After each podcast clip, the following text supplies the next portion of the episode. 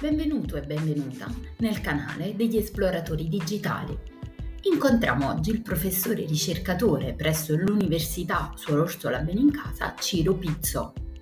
Tema di oggi è l'esplorazione del rapporto tra digitale e disabilità e le connessioni che esistono. Vogliamo capire il senso del digitale per le persone con disabilità, ma anche come il digitale trae vantaggio in termini di competitività e scalabilità dei suoi prodotti quando questi vengono pensati e creati per l'utilizzo da parte di persone con disabilità. Ci chiediamo anche quali sono i limiti del digitale e quanto il mercato e le aziende si mettono nelle condizioni di ascoltare realmente i bisogni e i desideri delle persone, ricordando il motto niente su di me, niente senza di me.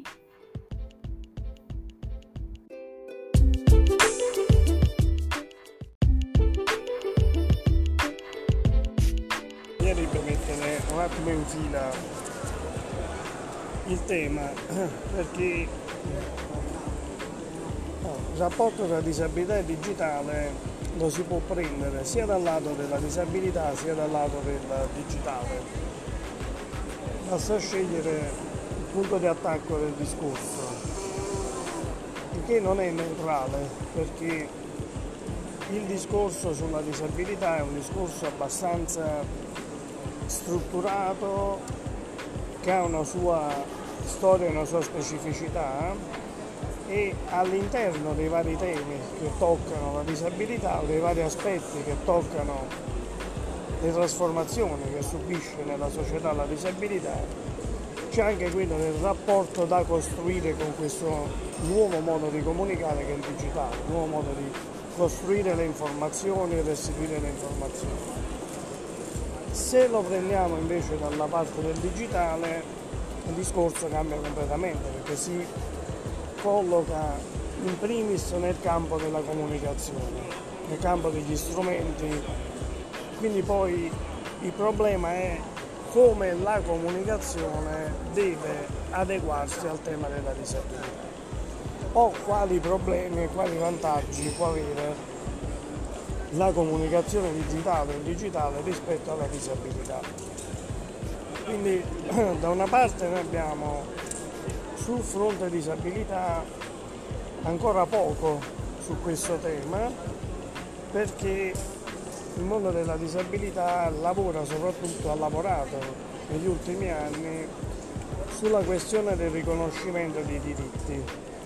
E nonostante questo ci sono alcune carenze di regolamentazione sul modo di applicare l'accessibilità al tema della, della comunicazione digitale.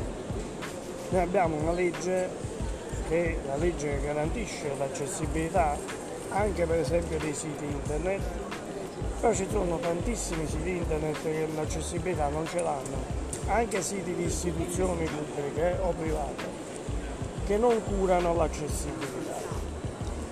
E, anche i mezzi di comunicazione più tradizionali, ma anche tante altre cose ci sono da sistemare da questo punto di vista. La disabilità non ha tematizzato appieno questa problematica con il tema del digitale. Il digitale l'ha dovuta tematizzare perché appunto c'è una necessità più impellente di raggiungere pubblici diversi. Quindi lì si intrecciano due temi. Da una parte l'obbligo di legge, che però in gran parte dei casi viene tranquillamente ignorato, quindi ci sono tanti luoghi virtuali, digitali, tanti strumenti digitali che sono difficilmente accessibili. Dall'altra c'è il mercato e quindi lì la la popolazione disabile è un mercato target estremamente importante.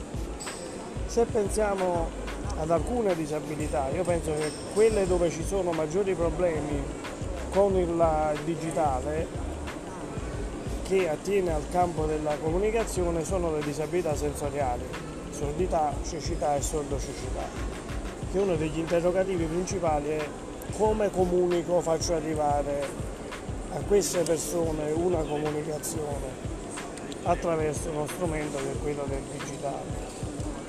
Perché questo investe tantissimo anche per esempio il mondo della formazione e il mondo della scuola. Perché? Perché nella formazione, nell'educazione, nella scuola molto spesso si è mh, immaginato che il digitale potesse rappresentare che cosa? Una sorta di soluzione a tutti i problemi digitale permette la costruzione di comunicazioni, di prodotti più immediati, più coinvolgenti e attirano l'attenzione soprattutto dei ragazzi con molta più facilità, è molto più smart, veloce, rapido. Anzi uno dei problemi è il non superare certi limiti perché altrimenti c'è il crollo dell'attenzione, lo scoraggiamento iniziale per cui io se devo fare un'avventura lunga, di lunga durata col digitale, se a fini educativi è difficile che la faccia, se a fini ludici magari me la faccio pure, anche perché me la vado a cercare. Se a fini educativi molte volte non me la cerco ma me la impongo. Quindi non è che mi fa piacere subire 30 minuti, 50 minuti di qualcosa del genere. Però questo dicevo, da una parte noi abbiamo mitizzato molto rapidamente la questione del digitale perché ha il vantaggio di una rapidità, di una qualità del segnale, delle comunicazioni molto più alto rispetto all'analogico e soprattutto ha la possibilità di utilizzare più canali di comunicazione in contemporanea. Uno dei prodotti tipici è per esempio i filmati che vengono proposti, video educativi con tutti gli sfondi e tutte queste cose. Nel caso delle disabilità sensoriali, per esempio, noi abbiamo un problema cronico e sottovalutato. Perché? Perché se io devo costruire un prodotto multimediale, un prodotto digitale multimediale, multimediale vuol dire oh, devo mm, costruire un qualcosa che colpisce contemporaneamente tutti i sensi. E io lo penso così, cioè lo immagino e lo implemento e ci lavoro perché siano integrate perfettamente gli, siano integrati perfettamente gli stimoli visivi, gli stimoli uditivi, quindi devo attirare l'attenzione dell'occhio, la musica deve essere coordinata con le immagini che vedo, quindi io lo costruisco perché colpisca completamente il soggetto e lo catturi completamente. E questo è quello che ha fatto innamorare tantissimi del digitale, perché quando io offro una cosa del genere, in realtà io sto offrendo una sorta di esperienza immersiva che l'analogico non permetteva, anche perché c'è anche l'ipotesi o la possibilità di un minimo di interazione con l'integrazione delle tecnologie, quindi e anche una partecipazione che l'analogico con un canale unidirezionale non mi permetteva di, di avere. Però ecco, se io immagino ogni volta che il digitale sia la soluzione, in questo caso se io ci rifletto un attimo devo fare i conti con dei limiti e delle limitazioni strutturali perché un prodotto immagino un video musicale. Quello è pensato per l'integrazione tra le immagini e la canzone e il suono. Se ho una disabilità sensoriale, io di quel video non ne coglierò una parte significativa. O comunque avrò un prodotto che è stato pensato per essere fruito in maniera integrata, immagine e suono, ma io che non sento il suono non ce l'avrò e avrò un, delle immagini in successione che sono state pensate per essere eh, montate assieme a, quel, a quell'audio e se sono non vedente, se sono cieco, ho lo stesso problema perché sentirò una canzone ma mi perderò tutto quello che è stato pensato come accompagnamento strutturale a questo elemento. E questo accade, accade, molto spesso anche per le fruizioni del patrimonio, nei musei, nelle cose, nei percorsi quando vengono pensati e molto spesso ci sono quei video touch che trasmettono questi video con musiche si pensa che sia risolto il problema della fruizione universale. Invece no, perché c'è una fetta di popolazione che viene esclusa di fatto da quella fruizione, a cui non si è pensato per rendere eh, accessibile il patrimonio. Quindi il digitale sicuramente ha rappresentato, con, accompagnato anche dagli sviluppi tecnologici alle spalle, il tema dell'accessibilità, un passo avanti enorme perché permette una ricchezza di contenuti, un'immediatezza di contenuti e di comunicazione che altrimenti sarebbe impensabile.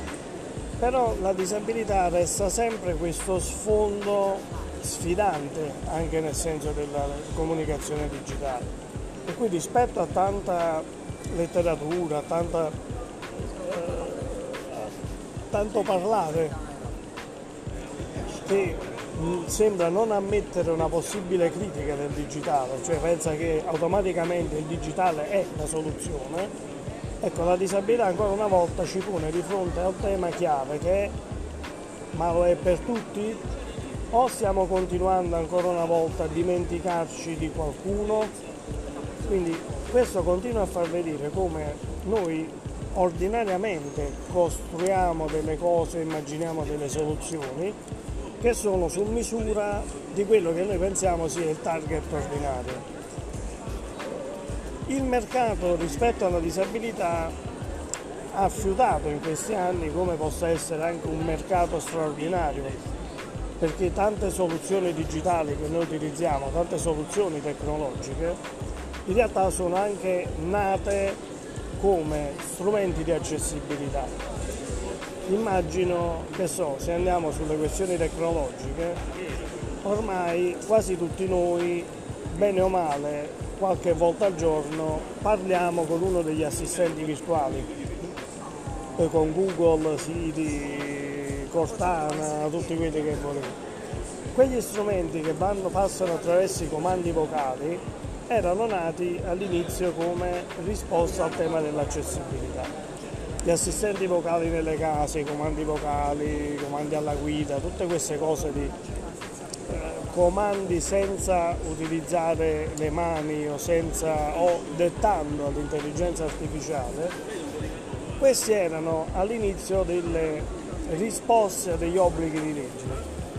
Poi si è capito che investendo in questo la disabilità da limite è diventato il campo di sperimentazione di un'accessibilità universale. Quindi da mercato limitato si è trasformato in un mercato universale quelle soluzioni questo sta avvenendo anche per tante altre soluzioni. Le audioguide erano originariamente pensate per i non vedenti che ti guido e ti faccio questa. Poi si è capito che è una soluzione splendida perché io tolgo la guida, precarico i materiali, scelgo la lingua che voglio e ho risparmiato una quantità di guide e ho la possibilità anche di una fruizione come voglio. Gli ingrandimenti e i dettagli delle opere d'arte sono nate con le tecnologie dell'ingranditore dello schermo che erano per l'ipovisione. Quindi quelli che erano all'inizio degli sviluppi di nicchia di alcune tecnologie sono poi si sono trasformate e rivelate essere delle soluzioni che potevano andare bene per tutto il resto della popolazione che si sono innamorati quindi anche sulla base di qui tutta la domotica è nata per questo tutti gli assistenti o le domotiche, le soluzioni tecnologiche, spegni la luce, accendi la luce senza potersi muovere, senza muoversi dal letto, quelle erano tutte soluzioni inizialmente immaginate per risposta a condizioni di disabilità. Sta diventando il grande campo di sperimentazione di tante soluzioni verso la digitalizzazione. Noi lo vediamo in tanti percorsi turistici, che si trasformano. Uno degli episodi, uno dei casi più significativi ce l'abbiamo in Campania, tant'è che è uno dei comuni che ha vinto il premio per l'accessibilità, che è Monteverde in Irpinia. Qui sono, c'è un sistema di sensori che accompagna il, il cieco, la persona cieca, e quindi ogni volta che passa vicino a uno di questi sensori c'è il telefono che l'accompagna riconosce a che punto sta, gli dice che sta, gli può raccontare che cosa sta facendo e tutto il resto. Queste sono soluzioni che noi adesso stiamo cercando di, si sta cercando di applicare per esempio ai percorsi museali a Pompei o sono quelle tecnologie che poi vanno bene anche per il risparmio energetico perché quando passo mi accorgo del passaggio del corpo, accendo e spengo la luce, così non lascio, non lascio più le, le luci spente. E anche se rimaniamo più strettamente sulla comunicazione, le audiodescrizioni o la sottotitolatura, che erano all'inizio delle soluzioni per questo, sono poi diventato anche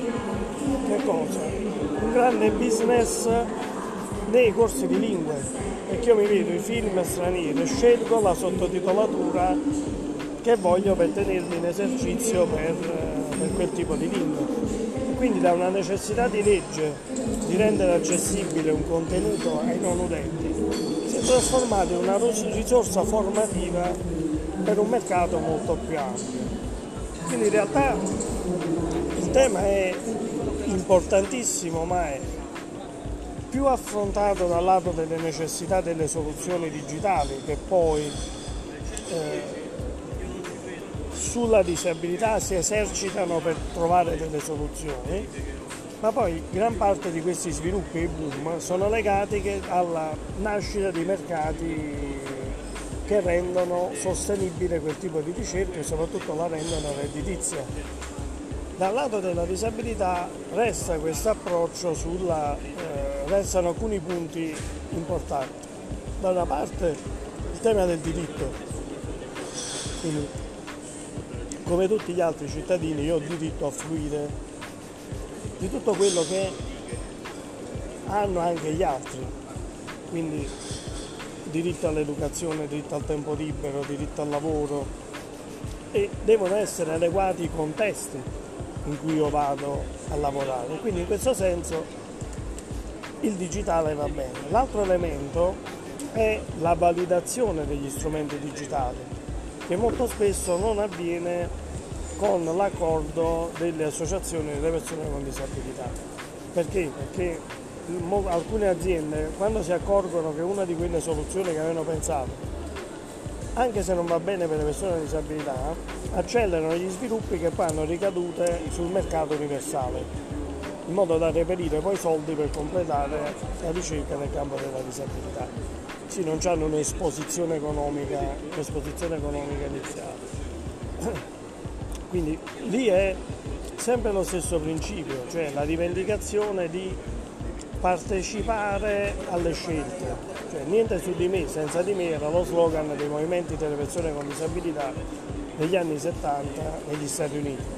Sulla scia dei movimenti femministi, il corpo è mio, lo gestisco io, nasce questo altro slogan dei movimenti delle persone con disabilità, niente su di me senza di me, cioè voglio partecipare alle scelte che mi riguardano, anche perché come in tutti gli altri campi, forse io della mia vita ne so qualcosa o comunque le tue scelte ricadono su quella che è la mia vita quindi vorrei partecipare e avere almeno una parola, dirla su quello che mi riguarda comunque che mi riguarderà. Ed è stato questo il grande salto dei movimenti delle persone con disabilità, coniugato al tema della rivendicazione della parità dei diritti, che è arrivata con la Convenzione ONU dei diritti delle persone con disabilità, che è stata sottoscritta sia dall'Unione Europea sia dall'Italia e quindi è legge dello Stato italiano. Quindi questo sfondo oggi è quello che eh, può far capire qual è questa difficile relazione tra disabilità e digitale. Perché nel campo della disabilità forse non c'è, non c'è una ricerca molto autonoma, forse gli istituti che sono un po' più avanti o le due eh, esperienze che sono più avanti, da una parte e l'IDIFOR, che è l'Istituto di ricerca dell'Unione Ciechi Nazionale, dove si sperimentano tutte queste tecnologie, dove si validano molti strumenti di questi che sono eh, i siti e le cose, sono gli esperti che poi ti dicono, ti danno il bollino se il sito è accessibile o meno o le comunicazioni se sono accessibili o meno. Dall'altro ci sono queste esperienze della, eh, della vita indipendente in un paio di case attrezzate sperimentali dove si sperimentano, si portano dentro tutte le soluzioni tecnologiche, anche quelle digitali, all'interno dei contesti quotidiani che poi diventano lo standard da applicare in tutte le case, dovrebbero diventare, adesso c'è un problema di finanziamento, gli standard che sono quelli che a Roma e alle spalle le più grandi associazioni nazionali, la FISC, il PIA, delle persone con disabilità. Quindi abbiamo di lì una sorta di vigilanza rivendicazione di diritti a dire la propria. Su queste soluzioni, dall'altra invece abbiamo questa necessità di dare una risposta al, ai diritti che negli ultimi anni è andata un po' più veloce perché si è capito dalle esperienze pregresse che tante di quelle soluzioni che sembravano un costo sono diventate in realtà un costo iniziale di un investimento che ha fruttato, che ha fruttato moltissimo. Quindi oggi il nodo è questo, eh, bisognerebbe integrare di più la partecipazione delle persone con disabilità, perché l'altro grande tema è quello del, eh, in alcuni paesi, quelli biometrici, questione della biometria e delle tecnologie digitali negli Stati Uniti, in Israele e in altre realtà è successo spesso questo. Negli Stati Uniti per allenare l'intelligenza artificiale e il riconoscimento dei volti, che cosa si faceva? Si utilizzavano le rilevazioni biometriche eh, soprattutto sulle popolazioni non conformi a quello standard che era la popolazione prototipica bianca venuto fuori questa cosa, ovviamente c'è una discriminazione di fondo. Io utilizzo come campione per testare queste cose quelli dico con la pelle eh, scura, ispanici, quelli con i tratti. Perché? Perché devo abituare l'intelligenza artificiale a riconoscere le differenze, però era utilizzata a fini securitari quindi le telecamere seguivano le persone che erano più strane o si allontanavano di più dai tratti ordinari della popolazione.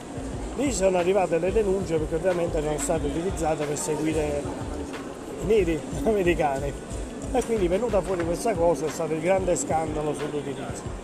L'altro utilizzo delle, bio, delle biometrie è sulla popolazione con disabilità, dove eh, la sperimentazione su larga scala di tecnologia gira un problema, che è quello che se io volontariamente devo farlo esplicitamente per le persone con disabilità, c'è il problema delle autorizzazioni e del rendere non riconoscibile il soggetto, perché sono dati sensibili, sono dati medici in gran parte dei casi, quindi io non avrò mai le autorizzazioni per fare queste sperimentazioni.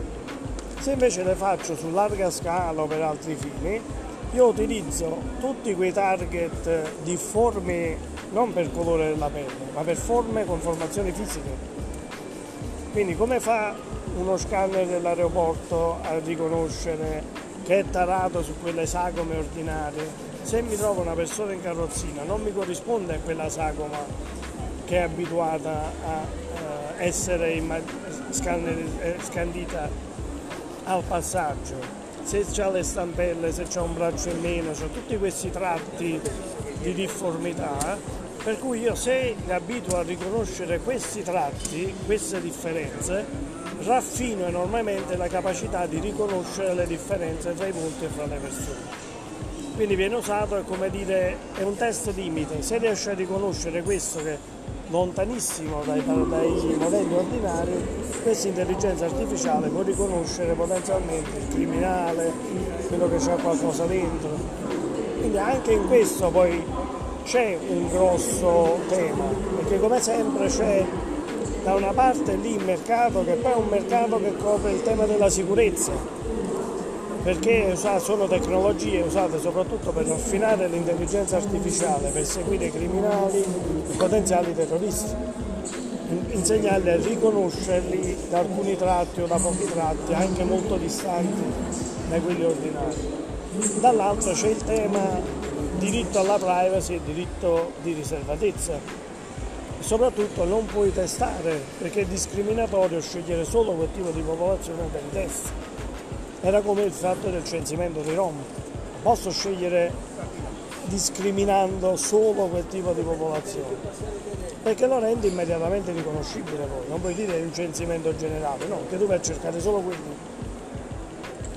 Quindi c'è eh, una vicinanza per forza, un incontro che deve esserci per forza, però i nodi sono questi, rispetto a un'iniziale diffidenza, molte delle aziende hanno capito che sia trovare soluzioni che vanno bene in casi di disabilità si trasforma poi in, trasforma poi in una soluzione di mercato a larghissimo raggio, sia il mercato etico perché se io sperimento, promuovo queste cose, e quella cosa se io ero l'azienda cattiva, se promuovo questi progetti, è face washing.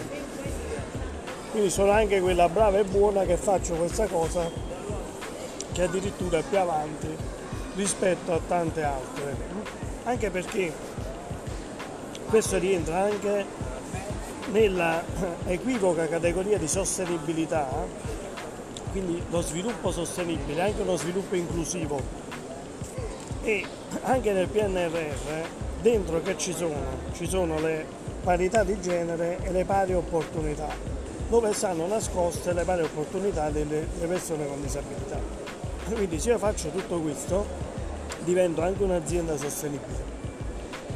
Ho un mercato enorme, sperimentazione a costi pressoché zero perché i tester ce li ho che volontariamente lo fanno perché hanno bisogno di queste tecnologie e ne esco anche con il bollino di essere bello, buono e bravo. Quindi il tema è sicuramente interessantissimo e sarà da affrontare, però la cosa più importante secondo me è tenere presente che non è automaticamente la soluzione o non ha automaticamente una soluzione il digitale ma deve tener conto, come tutti gli strumenti, dei propri limiti e il campo della disabilità sicuramente rappresenta uno di quei campi limiti o di frontiera eh, che aiuterà il digitale a fare continuamente i conti con se stesso. L'unico passaggio ulteriore è che lo dovrebbe fare con maggiore umiltà e molti di quelli che lavorano nel digitale dovrebbero farlo con maggiore umiltà in confronto con il tema della, con il tema della disabilità. Quindi questo secondo me in maniera estremamente sintetica può essere un punto, una presentazione di un rapporto possibile tra disabilità e digitale.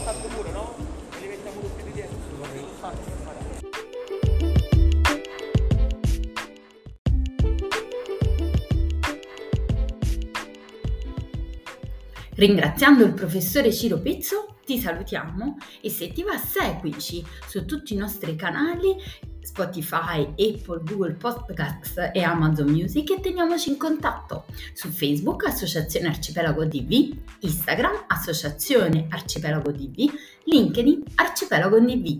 Inoltre se ci vuoi contattare ti lasciamo nella descrizione anche la mail e il nostro sito in cui c'è un catalogo gratuito sulle competenze digitali da scaricare. Alla prossima esplorazione digitale!